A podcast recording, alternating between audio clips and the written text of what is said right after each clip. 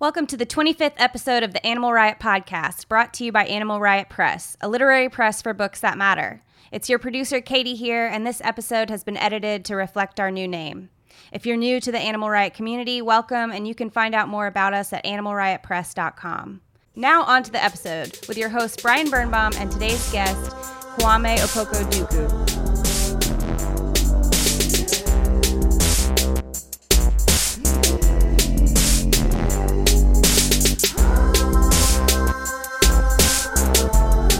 Here today with Kwame Opoku-Duku, a poet and prose writer whose collection Unbound Verses is out with Glass Poetry Press, and who's also just kicked off a new reading series called Dear Ocean, sponsored by Human Impacts, which invites readers to read works surrounding issues of climate change.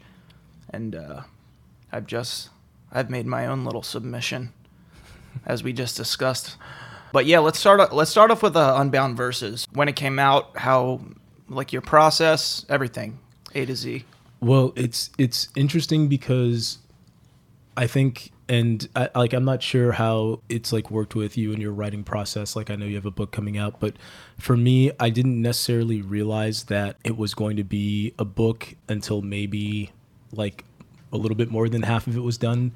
And that's um, yeah. Honestly, I, th- I feel like that's one of the best ways to go about it because yeah. you're not you're not saying this is the thing I need to do, and then like you find yourself just trying to finish something, and it doesn't come completely from an organic like passionate place. Uh, you know, all that shit can happen. But anyway, yeah. yeah, I had actually been writing. I was in a poetry workshop, and I had been writing these series of poems called Comportment, and it was like comportment number one through like eight. Every single poem was a comportment poem and some of those a, sorry for uh, illiterate dunces like me when you say comportment is that a is that a um, poetry is that a poetry term well or? i think i just kind of like came across the term a lot because of like different like areas of like African American studies and like culture and like basically like just the way you carry yourself. Yeah, that I was literally uh, so um, so it's not it's not something you know uh, esoteric to poetry. yeah, lexicon. just just, just sort of like it, the way you're literally talking about you know how how people carry themselves. Yeah, okay. just the way that I mean I guess specifically sort of like black bodies move through time mm-hmm. and space with these sort of like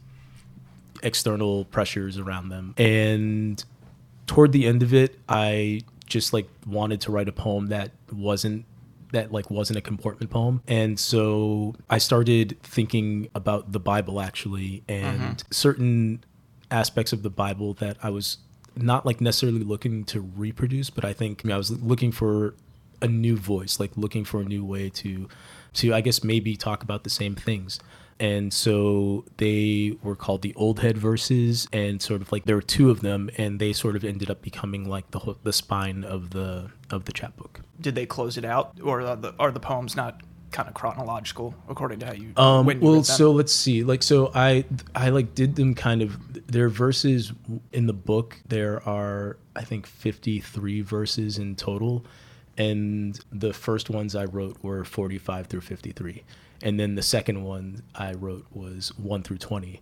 And so, like, for I don't know how it ended up working out. Then I wrote like 21 through 25, and I, I just wrote them in weird orders, mm-hmm. and that kind of worked. And I think a lot of them are sort of the context through which they're written. A lot of the times, like sort of coincided with African Americans being shot by the police, mm-hmm. um, and so uh, were they were they specifically shooting incidents, or were they, or like you know the whole "I can't breathe" thing? Is it like? Well, I think one was uh, Alton Sterling and gosh, I can't even remember. There just like there's so many, but there was an incident yeah, in yeah. There's um, a, there's some there's almost like an, an anonymous quality at some yeah, point. Yeah, in so Baton many. Rouge yeah. as well, and yeah, it's just like through discussions that I was having with friends and things that I was meditating on and for me writing poetry is like it's a lot about just obsessions like i'm just writing notes down constantly thinking just about different rhythms and then at some point you know you just boil it all down and at mm-hmm. some point there's um, a poem yeah, yeah. Going back to just the idea of comportment, the comportment of black bodies, I think that's an incredibly fraught subject. Just because, you know, another one of the double standards in America is that, like, there's no, there's almost like there's not the same kind of double take when it comes to like, oh, how is a, a white person acting? How is an Asian person acting? You know, Right. it's like Black America has such so many shades of like person. You know what I mean? And Yeah. I think there's expectations not just from without, but within the black community of like, oh, if you act this way, then you're this kind of black person or something like that. You know? Well, yeah, that, but I think even just like more than that, there's just been there's been an obsession like with this country with the black body. Yeah. From just the time that you know they first saw black people. Yeah, with- Um, well, yeah, because they were. Yeah, I mean, just the way that you know, Yeah. black people have entered this country. right know? and then so like control of black bodies and and how they move through time and space has been been a big thing with the country as well so and so when you have these issues where black people are being shot by the police you know in their cars or like in situations where they're not doing anything that you know is like deserving of being shot but it's the it's the sense of fear and it's like this like fantastic quality of of the black body and the white mind that is that is like an external pressure. And so yeah it's true like white people don't necessarily have to i mean i think that conscientious white people will think about the way their bodies move through time and space in mm-hmm. like relation mm-hmm. to like what's around them but they don't like necessarily have to Exactly. And, exactly. there's no um, immediate pressure to to say, well, oh, you know, I mean, shit. I'm, I'm thinking. Have you have you heard of uh, have you heard Daytona? Little uh, Pusha T's yeah latest. yeah I fucking loved it. Kanye uh, has this line about like driving black, and then he says like, "Well, MAGA hats let me slide through," you know. yeah And it's like, no, I don't. You know, being black is a, a very unique way. You know, th- that no other race or culture in this country, I feel like, has to think about that, except for you know, Muslim cu- culture definitely has its own issues to, Yeah, today. um, but even it's not quite the same history. And so, you, so you're talking about in terms of comportment. It seems like there is a very there, there is a focus on the safety and and like you know just the not necessarily within black culture, but like you know, just moving through space as as a black person. It, it sounds like a when you're focusing on the shootings and like that relationship. Yeah, I mean the the first poem in the collection, there's a line, "Why do niggas in New York wear black? Maybe because we want to hide, to lose our bodies and keep them, to close our eyes and forget it all." And I like that's just I think at some point you walk down the street, you know, there's some microaggression toward you. There's something that's happening. You're seeing something on the news, and at some point, like you just wish you could become invisible. Yeah. Uh, or you wish that you know there could just be some release of the idea that you are being marked because of your skin mm-hmm, mm-hmm. and all the associations that come with that marking Yeah, and it's um, impossible to turn off. you it's know? impo- you can never turn it Yeah. off. There's this story in Friday Black, the collection, which I'm not sure if you've read, but I can't remember the name. But the character, he starts. He's a he's a black character, and he starts by talking about how he can like literally tone down his blackness to adjust to different situations. So like being on a Uh-huh. phone call, he turns the blackness down to and like that's what I was talking about. Yeah, it's like that's Yeah. that way of carrying yourself because there's even within there's just like so much judgment. I feel like you know, and I wouldn't know, yeah. but just you know, as someone who's tried to imagine, you know,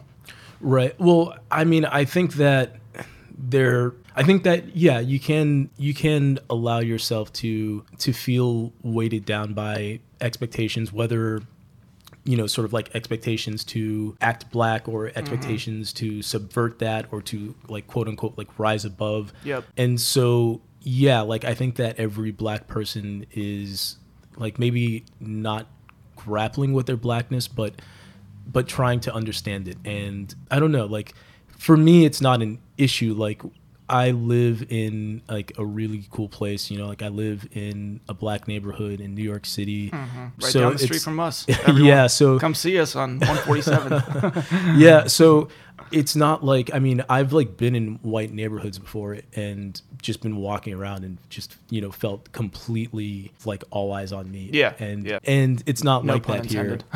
yeah, but you know I think with a lot of black poets, you're going to be like reading about the way that our bodies move through time and space. You're going to be reading about grief and loss. Mm-hmm. And yeah, that's just how it is. Like there are certain people like Ross Gay, like a lot of a lot of writers are you know, Hanif Abdurraqib are trying to write about things that bring them joy and maybe exclusively. And I don't mm-hmm. know if I'm there that there yet, but I think that's something that I'm trying to work toward as well. Yeah, uh, you know what? And I really admire that because it that's such a hard that that's a juggling act. You don't, you know, you don't want people saying like, "Oh, what are you denying like the the experience we're going through?" Like, now you're just to focus on this shit.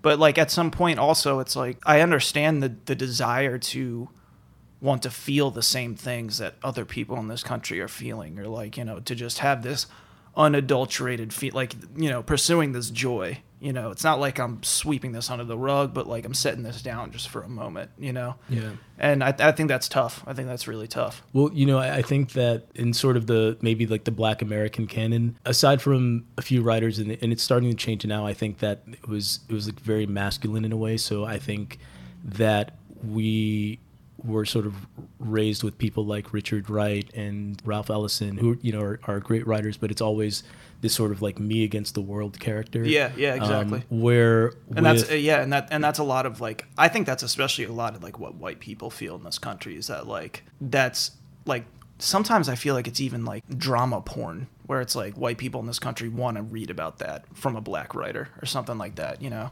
Yeah. um, and subverting that even is like you know that's that's rife in itself right you know? and well so what i was going to say is that but the black female authors have always been the one to focus on the community. Yeah. and i think shifting that gaze is something that's been really useful to me.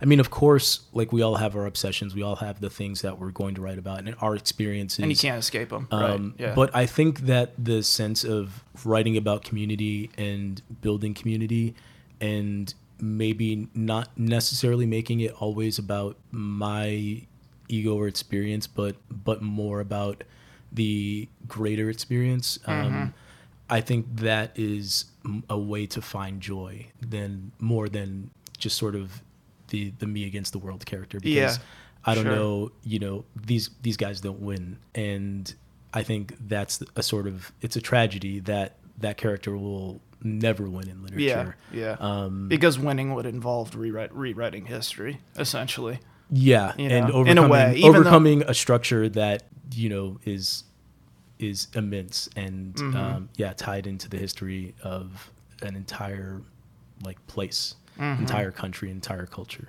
yeah So, Yeah. Wow. Heavy already. Heavy right shit out, already. right out the gate. Yeah, yeah. So yeah, you read you read a couple of those poems and some new stuff at Angry Reading series. I saw I saw you read there. I must have been a few months ago now. yeah. But uh, yeah, we've had we've had the lovely ladies from Angry Reading series on here a couple times. So they're great. Yeah. So let's talk about where you come from and yeah. how you got here. You know, you were you're from Massachusetts. Yeah. So I well, you know, since this we're this is the biography part, we're gonna do the whole thing. Yeah, yeah. So my dad is Ghanaian. He moved to the states. My mom is from Louisiana. So they met in Baton Rouge and they got married, and I was born down there. And then I moved to Massachusetts when I was like maybe four or five, and then stayed there pretty much um, until moving to San Francisco. And then I was there for six years before moving to New York. And now I've been in New York for six years. And you went to San Francisco. Was that a was that for college? After college? No, I was I I went there I went there for a lot of reasons. I I had this like kind of it was a very abstract like dream of getting out of Massachusetts like in this dead industrial place and We've talked about that a lot on this podcast. Yeah. Especially for artists, you know. It's And- like who feel disconnected. Right. If you're not anywhere but these like select handful of cities where it feels like it's the epicenter of everything that's going on, you know. Yeah, and I was, I was so immature. Like I just thought, like I thought if I just moved to California, I would become like a famous artist and just, dude. And then so I, you, I went out there with a friend. Like we went out there to play music, and I was doing like graffiti and stuff. I was just like I was such a cliche. It was Hey, you um, know, if Instagram was alive back then, then maybe you would have been famous. I don't know. maybe famous for the wrong reasons. I don't know. But yeah, so I, I, we, you know, we, we we spent a little bit of time before the podcast, and we've had this discussion before. But just talking about the things you went through out there, and um, you know, you you were in a band, and I Yeah. I don't know. I don't. Is it fair to call it a drug band? That's kind of something something you associated with it, but at the same time, it was like it wasn't. It was modeled after band, after bands that you you said you you admire. You know, it, it, there was Yeah. there was an ethos or you know something going on. Yeah, well, I think, and to like be, I guess, sort of completely forthcoming. Like, actually, like I was doing, I, I was doing drugs when I was in Massachusetts, and and I was, Were you trying to escape that at at, at, at all, or No, or or like go I towards it? thought, I was just trying to escape like the sense of like hopelessness I had. Like I Yeah. was like living with a woman who's like like we just like w- we weren't like right together. It was a weird situation. Like she was like married and like that didn't work out. So you were living. Did you say you were living with her? yeah, Oh, at, wow. like yeah, like it was it was just like a whole situation. I Wow. was so young and I was such an idiot and like at this time I was like really just sort of like up to no good. Like that was just like so but but also while kind of being this like punk that was up to no good, like I still thought like that in my heart like I was an artist and I was like writing and Mm-hmm. well, it was all kind of not like definitely not mutually exclusive. yeah, and or but- else or else I'd be fucked because I spent a lot of my life up to no good. So yeah. Well, I think that my my problem back then was that I thought that doing drugs would bring me closer to that like sense of being like a true artist because of the whole suffering that- suffering project. yeah and so that's like a whole like you know that's like i should have just like got a therapist really like um but yeah so i just like went down a different route and you know like me and my friends we thought we were like renegades yeah Yeah, it was it was part of your identity. but we were jokers really like we and were, this is still this is still back in Ma- Massachusetts. this is when you you massachusetts and your and, like ending up in yeah like we like moved to california within like a few months of each other yeah. yeah Do you think uh do you think if you didn't have art and like some greater purpose or whatever you want to call it, do you think you'd still be like kind of drilling deeper into that drug hole? What do you think kept you from kind of going down it, you know? Wow, I don't know. That's a really good question. Sometimes like I just think it might be luck like and I think that maybe somewhere in my mind like I always had this idea that I could just like turn it all around like just decide to like do this or decide to do that and I I started like being involved with the community out there a little bit more in terms of like the, the poetry community. And also you know i completely like i just like started dressing differently. Like i started like dressing up. It was weird. Like i just like just decided to like become a different person. And i don't mm-hmm. i don't like even dress like that anymore. Like that was like I, that was like the sellout version of me but So when you say decided to come to become a different person, what where, where are you at this point? Like both Well- both both literally and kind of like spiritually. Like well, when- so I what I, coincide with? I I had a really good I have a really good friend, but w- like we were roommates out there, and he like had some like really hard times. So I think kind of like being a witness to that was it like changed me like it, it changed the way that like i saw myself and like my responsibility to myself and like kind of seeing like like really like I knew people who died growing up from like certain things or like whatever like but I think like watching someone who's like dying slowly Mm-hmm. can sort of like that can like really uh, change you and uh, Yeah, I just had that- that's what they don't tell you about drugs. Is it is it like you know in dare class when you're in seventh grade? They're like, yeah, you take drugs, you'll die. You just kind of imagine yourself just like dying, but like it's not like that. It's uh it's kind of like a time clock where you wait to have a health problem or overdose or something like you know. It's it's yeah, it's it's a lot different than they teach you.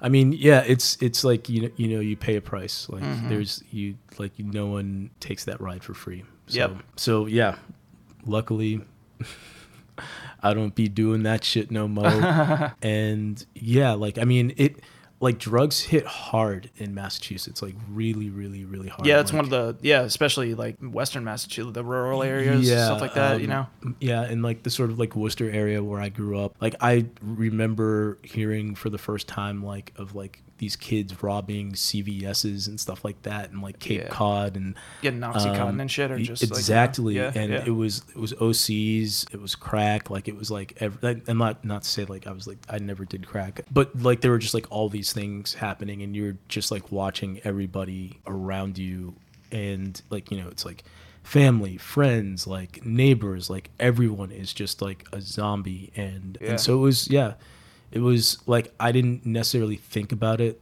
like that while I was sort of going through it because I think that there's like there's a way that it's almost normalized to you just because it's the sort of like culture that's around you.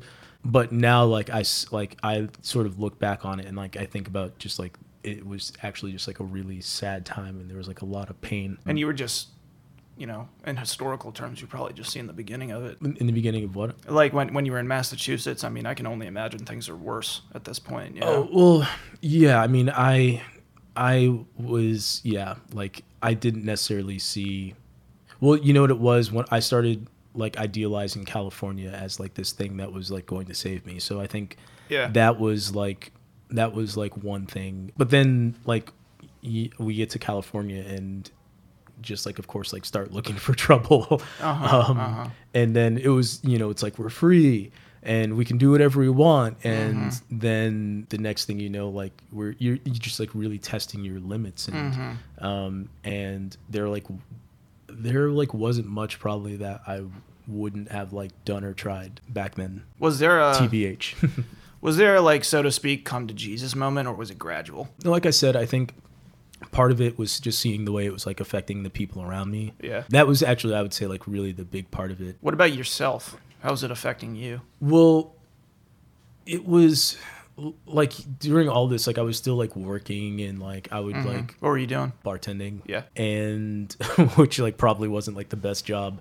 Yeah. Um, it definitely enables some of those behaviors. yeah, because you like always have cash and like yeah. yeah, and you're up late. So yeah, hanging around people that are probably doing the same shit. And, know, Yeah. Yeah. So yeah, it was. Um, but I, I guess like, I don't know. Like I actually remember walking down the street with because it wasn't like I- mean like of course I had my sort of like the friends that um, I was out there like living crazy with, but I also had friends who didn't know what I was up to at all. Like I had girlfriends who like didn't know what I was up to at all. So um, so in a sense I was like living two lives, and there are people who like thought of me, I'm sure, as just like a perfectly nice guy who was like well read and well spoken and you know just like just an okay guy. Yeah. and i remember i was walking down the street with one of my my good friends at the time who now lives in new york.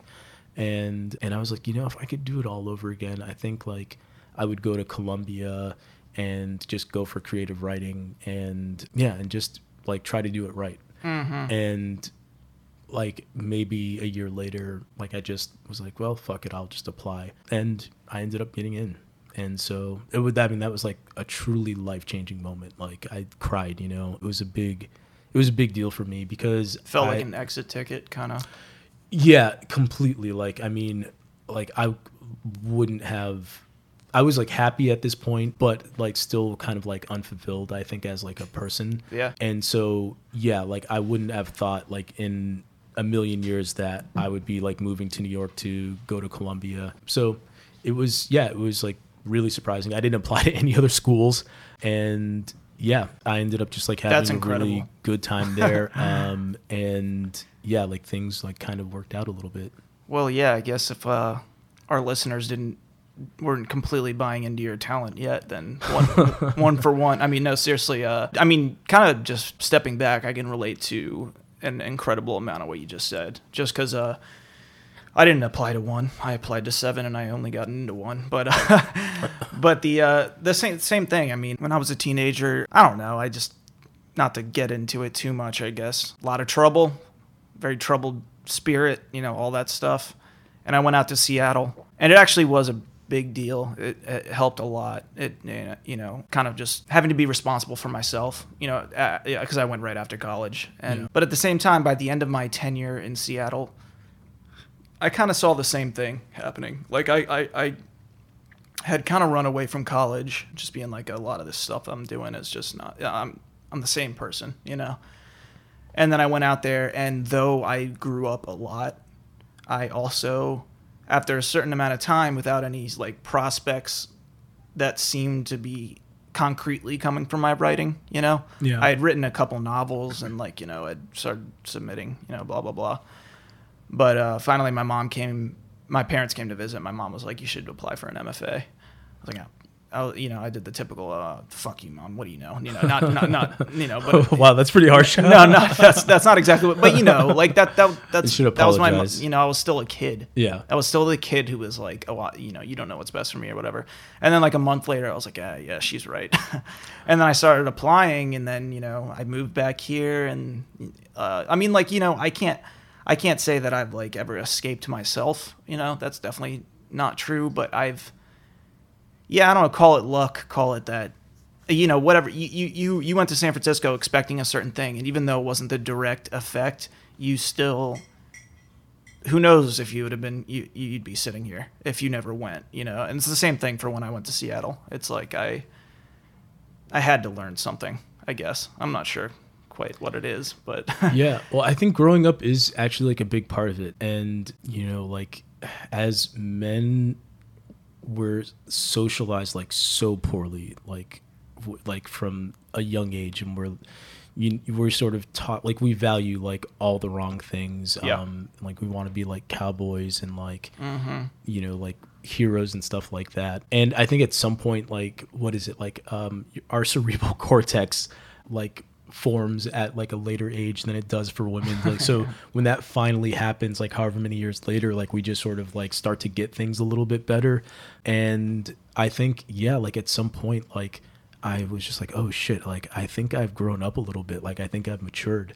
And yeah like I, values started changing and i started like thinking about the future. Mm-hmm. Like i never thought that i would i you know i'm like i'm not i would never live past 25 like that's crazy. And then i like, I never live Wow. past 30 yeah. But like now i'm like wow like i actually like now like kind of like need to sort of figure out the rest of my life like how you know like we're gonna like sort of incorporate this like literary community into like our livelihoods and and things Yeah. like that. Yeah. Do you ever still hear the call to like some of that old stuff like your old no ways whatever? never. Yeah. You, no you're, you're because like i wouldn't even sufficiently disconnected from that. No i'm like now like the things that i value in life are like eating like maybe and like sometimes like like i sometimes like i ask my friends this stuff like do you like ever feel like you sort of like let your like need for or like this like addiction thing that like we have like you know like uh, manifest itself like with food or like working out or something like that. And i think that like it does because you kind of like have to like you just like have to value different things. Like it's not like the drugs that you value but it's that like it's that feeling that you get from drugs like whether it's like the escape or whether it is like confidence or something like that. And so um like yeah you don't need the drug but like maybe like somewhere like in your psyche like you need that like sense of like doing something that will like increase your confidence Yeah. or that you're going Um, somewhere. yeah, like- like the or- drug makes you feel like you're going somewhere. Because like so, like for example, if like you pick up your instrument and you're kind of like, eh, fuck, and then you take drugs and you're like, oh yeah, like you said, I have confidence now. I have a direction. Like you know what I mean? yeah And like you can get that feeling from other stuff. Maybe it's not as efficient as drugs, but but yeah, I know what you mean. It's like the compulsion needs to go somewhere. And you know, call it a compulsion, whatever it is. Yeah. Like that thing, it like does need to go somewhere. And writing does a lot of it, but yeah, I mean, food, same thing. I, I've yeah same experience. i mean you know? with with like some of my friends it's eating healthy some of my friends it's traveling Yeah. you know so but it like becomes this like you know this obsession in your life and yeah I, I like i really enjoy seeing the ways that like people are dealing with that because you have you have to like just change because Yeah. and for like people who like maybe were like drinkers and don't drink anymore Mm-hmm. like being a bartender i like people will come in and drink for like five or six hours like every single day Yeah. and I would like sometimes think like, gosh, like you could be writing a novel, like you could be. I mean, like whatever, like not to judge like people. Uh-huh. Yeah, of course not, right, You know, right. are like living their lives. Um, but if you, if like these, the people who are drinking five hours a day for five hours or for five days a week, decide that they're not going to drink anymore, then they're just going to have a lot of time on their hands. So they're going to have to figure out some other way of like getting by and like making themselves feel like happy and fulfilled. So, yeah, I mean that's just, I think that's just a part of um, like growing into like another person or like just growing into another way of living. Yeah. Yeah. Yeah. Yeah, I can relate to a lot of that. And yeah, but I guess before we move on, uh it's a good it's a good little launching pad because uh do you, do you know Monica Lewis? Yes, I do. Yeah, she's she's coming uh next week, I believe. oh, she's, and we're- she's amazing. Yeah, we're doing a whole um we're to do a whole episode on on substance use and uh, mental health and stuff like that. So yeah. Yeah, I mean that's I, I think it's like really brave for people to talk about that. Like I think for a lot of people like or for me there are still a lot of things that like I'm processing like I had like actually like a situation the other day where I like kind of thought that like someone close to me like might be back on drugs and it was like it was you know it was like, it was like a big it like really kind of like fucked with me so i was like Yeah. geez you know like there there's i'm still like processing a lot like i think that like i might even have like like uh, in a sense like ptsd Yeah, like right. about a lot of the stuff that like happens so you know like i think yeah like you you sort of like deal and process with these things like as you can and then to like be able to use those experiences to like help others is like a really like cool that, thing to do Yeah, you just hit the nail on the head because Yeah. that's kind of uh, you know, and I'm I'm completely I have no problem with being completely open and honest, but we were talking before we got on today about how it affects other people, yeah and that's already cropped up a little bit in my life, and I'm already. I've had I've had conversations with Katie about like how I should approach this podcast coming up with Monica and just like if it were up to me, I would say everything that's on my mind. Yeah. And you know what? I probably to a large extent will, but you know, think thinking about how it affects other people, it just sucks because you know I'm trying. Talk about a double standard. I'm trying to build, a, help build a world in which this stuff isn't taboo to talk about, Mm. because it's kind of counterintuitive when you want to figure out these problems but not talk about them and say it's just bad to be like that, and that's the end of the story. Go figure it out by yourself. Right, You know. right. I don't know. Yeah. It, before before we do move on, is there is there anything else you could you want to say about to to that effect of like you know who like you know you, you you just talked about your friend who you think you thought might have gotten back on drugs or yeah. you know what what else how else does it affect you in the sense of like what what can you think about and not think about and say and not say you know that that whole thing? Well, I mean, I think maybe like if if there is like a sense of resistance to like the autobiography, I think it's that a lot of people I think as a writer of color, one thing that you're always fighting against against is like the 100% like completely autobiographical read. Yeah. And so like I was watching the an interview with Ocean Vuong on I think it was like Seth Meyers or something and like and he wrote this you know amazing book I'm not sure if you you read it but it's called On Earth We're Briefly Gorgeous No, I've never read it. Um, and it, it our just like just came out are they are nodding their head because and it's a beautiful book and it sort of is about a child of displacement and a lot of it like deals with the Vietnamese war and the migration that came about to the United States because of that. Mm-hmm. And then you know these experiences like moving through the world as Vietnamese people in Hartford, Connecticut, mm. and like not being able to speak the language, and like mm-hmm. um, his experiences, like being like a like his with a queer body in these mm-hmm. spaces, and so there's like so much beautiful stuff in the book, and Seth Meyers is like literally.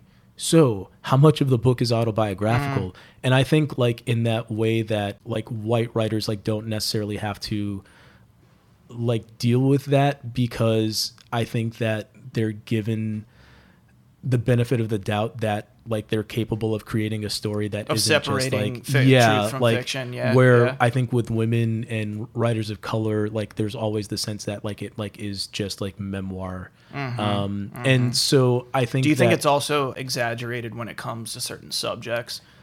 You know, well I because like- I'm, I'm kind of thinking of uh, James Baldwin right now, and I'm thinking about. I'm also thinking about how people would have reacted today if Giovanni's Room came out and you're like, you didn't write that from a black character's perspective, but also just more in the sense of like what you were just saying. You know, it's it's like, do you think people would have questioned that based on the subject matter? It's like if it's negative subject matter or something like that. You know, Right. I I see what you mean. Yeah, like he did, like, I believe, say that he wrote it from a white character's point of view specifically so that he could separate the issue of queerness from the issue of blackness. And it's almost like he had to prioritize. You know.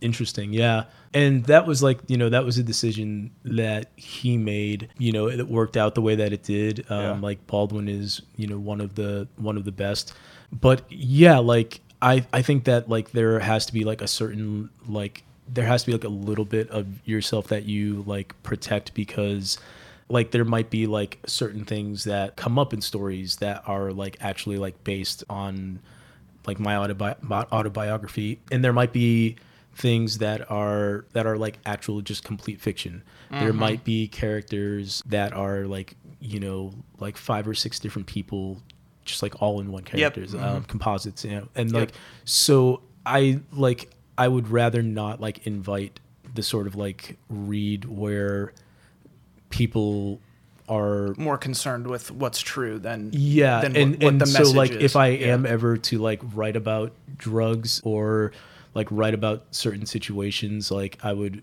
you know like i feel like i would like if i'm writing fiction like i want to like be able to have that space to turn truth into art Mm. eh, without like feeling like i'm actually like exposing anyone or or yeah like just i don't know i i always think about what certain people might think of when they read uh, my work. And yeah and these days like when i was like younger actually like a lot of the stories that i've published over the last couple of years like i like actually never thought that they would be published. Like there were stories from workshop and like you write them just because you know you like have to like turn in a story like you don't you're not like oh i'm going to like send this to like bomb or like mm-hmm. the Kenyon review after You know what? I actually don't think a lot of people think like that, and I think that's you know why you've probably seen a measure of success. yeah well i there's like one story not you don't you don't have those extraneous motivations. You know,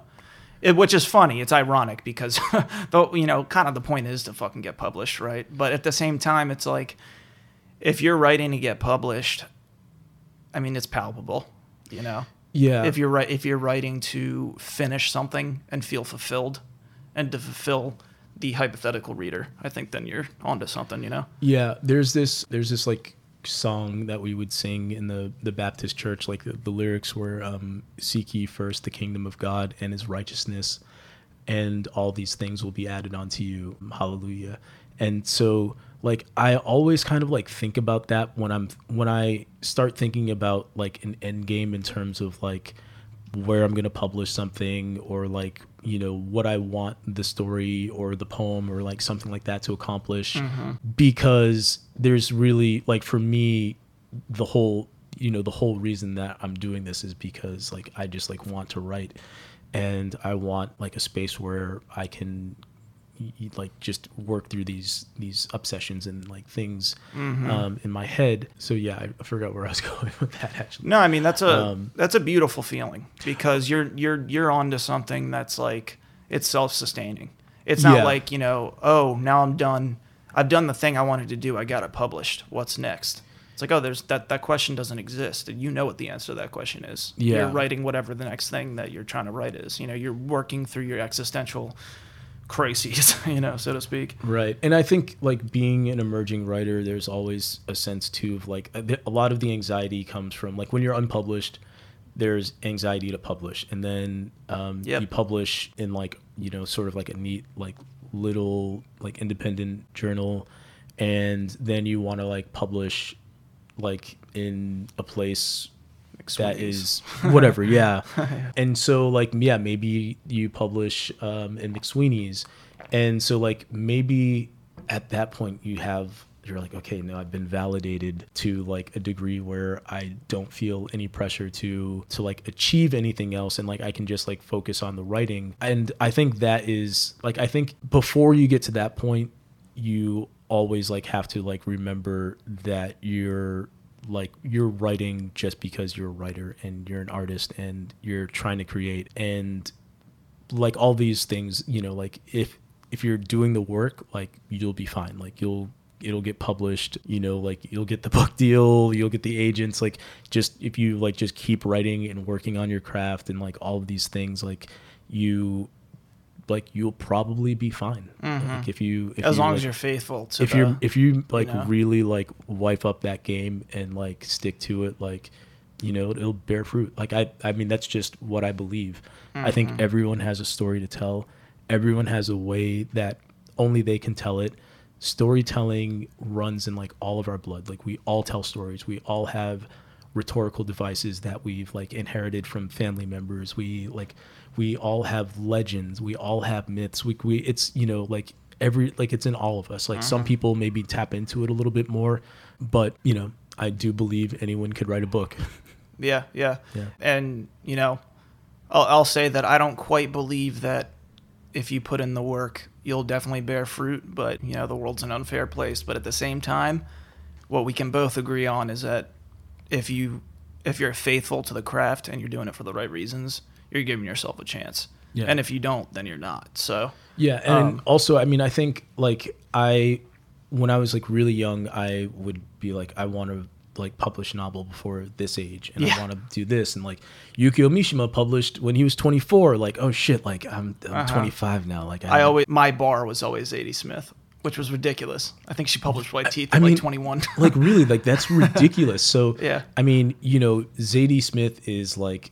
in the literary world, she's like the one percent, but Yeah. she's like even like higher than like that. So oh yeah, she's 0.01 percent. Yeah. like, but Toni Morrison published her first novel when she was what, like 37 or 38? Mm-hmm. And, you know, she's got a Nobel. Like, so when I think you're dealing with careers, like, if you really plan on having a long career, it doesn't matter. Like, if you're 26 or like 31 or like whatever, like, if your first novel is a banger and, you know, people are into it, like, there's always going to like be a demand for you. Like and i with same thing with poetry. Like ilya kaminsky took like almost 15 years off before uh, between books. And when he came back like everyone was like waiting on bended knee so Ilya yeah like Kaminsky's deaf. oh yeah yeah. Actually the the the name of his book is deaf republic. It's not like because he's deaf. Deafness is used actually like as like a device in the book. It's like it's it's amazing actually. Like it's it's incredible. And to hear him read is a truly like religious experience That uh, that name does kind of like sound familiar, but I I haven't really heard much about him. But his yeah, first it- book is called really- dancing in odessa I'm not I'm not sure if you you're familiar, but I have deaf parents, and uh, Yeah, a lot of my characters um, are deaf, and you know, obviously, I write about deafness. yeah Yeah, that's I gotta get on that.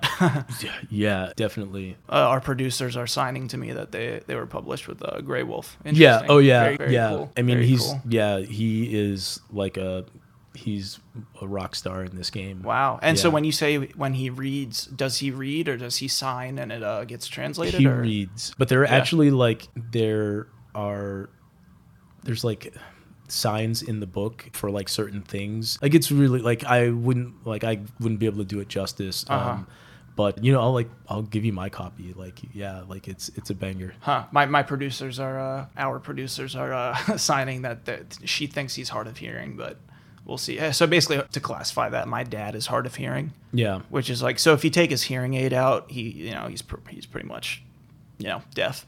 But with a hearing aid in, he can, he even spoke to me on the phone a little bit when I was younger. So, Oh yeah. so yeah, that's fascinating. I got to check him out for yeah, sure. Ilya Kaminsky, yeah, is he's a, he's amazing. Like he's Yeah. like just such a cool person too. Um, You met him? Uh, yeah, and like actually, he and Kaveh Akbar bumped into Charisma, my like collective mate, Uh-huh. um, at the Strand, and they bought her a book for her birthday.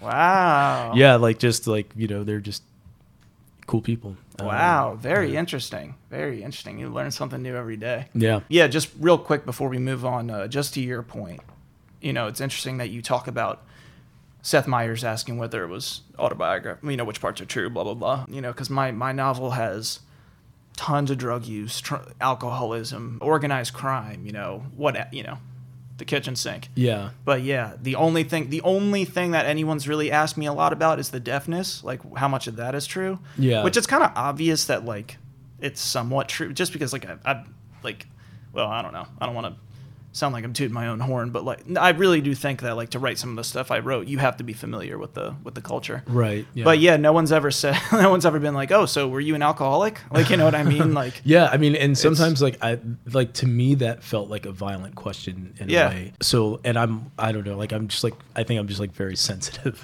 Sure, sure. Yeah. No, it's understandable. So yeah, let's talk about Dear Ocean and how it got set up by human Im- impacts and everything like that. Yeah. I, you know, I really love this Well, idea. So yeah, I mean, this is this is like such an amazing thing to be a part of. Like, I am a resident. I'm an impacts artist resident with Human Impacts Institute. So they give us like space to work. There's like we have a place out on Governor's Island. Um, then there's the, in the space in the Brooklyn Public Library.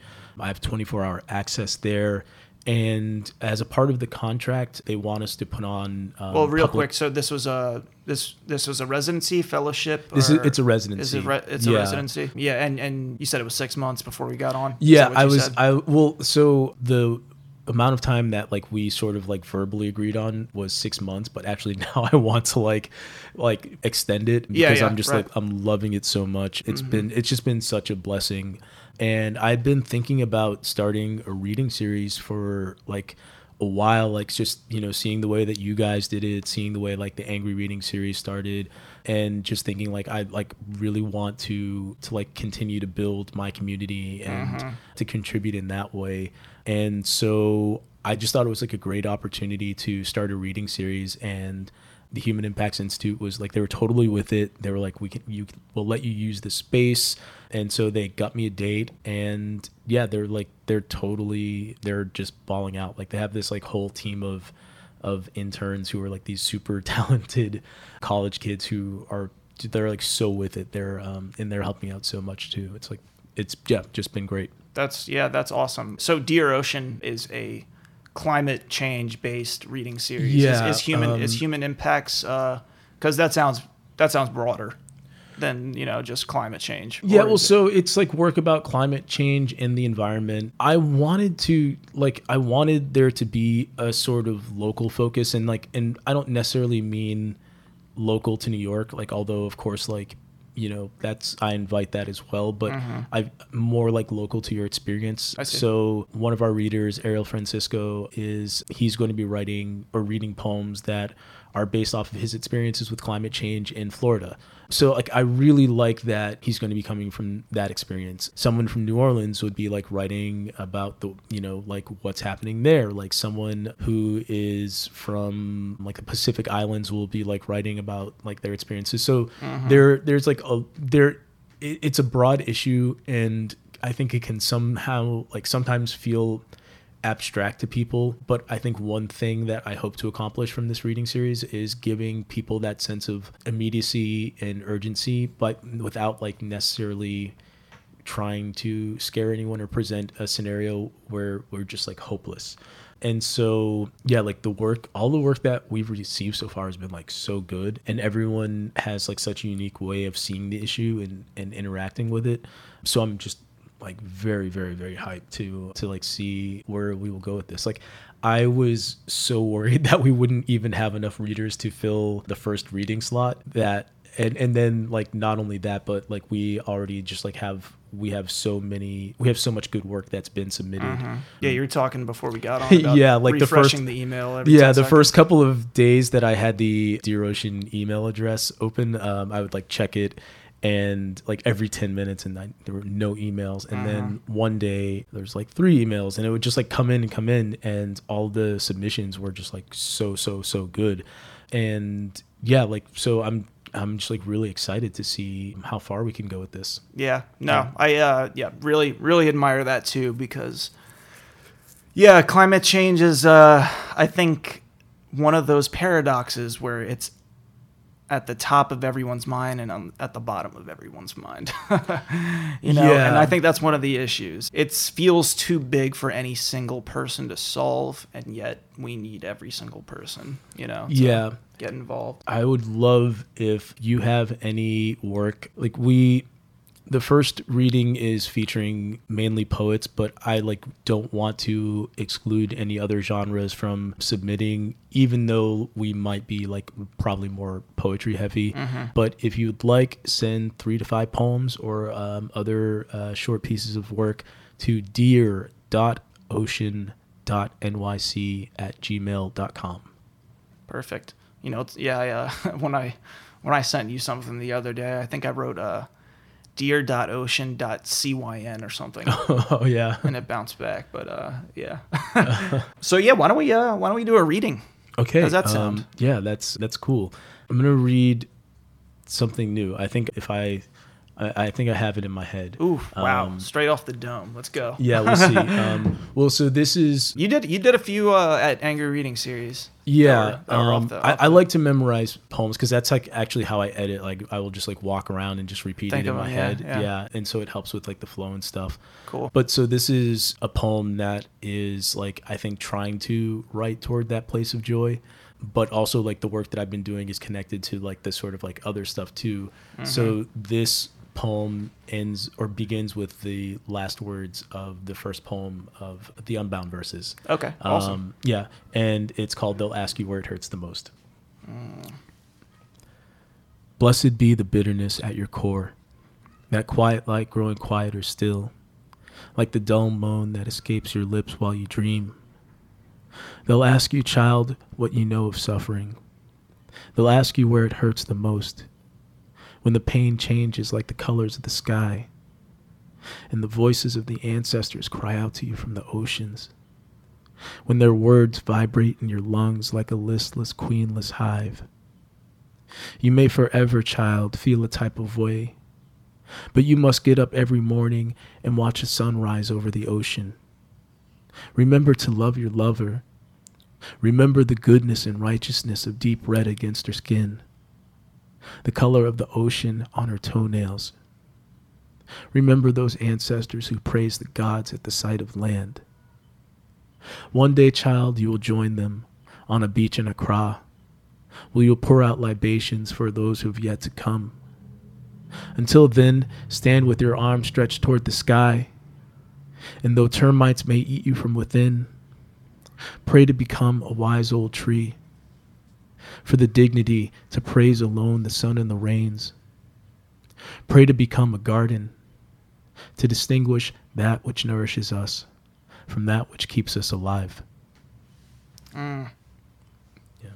Beautiful. Before I close it off, real quick, I didn't say this episode's brand of fuckery is brought to you by Insomnia. So fuck you, Insomnia. Okay, that's it for today's episode. If you like what you heard, please subscribe and review on whichever platform you're listening. You can get in touch with us on Twitter, Facebook, and Instagram at Animal Riot Press or through our website, animalriotpress.com. This has been the 25th episode of the Animal Riot Podcast with your host, Brian Birnbaum, and featuring Kwame Opoku Duku. Transcripts for our deaf and hard of hearing animals are provided by Jonathan Kay, and we are produced by me, Katie Rainey. See you later, you filthy animals.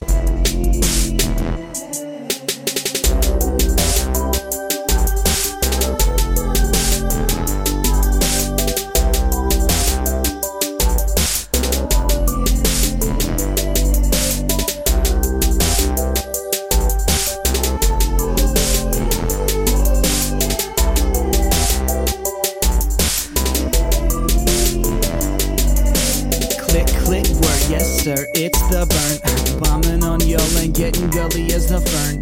I don't know much about Lee,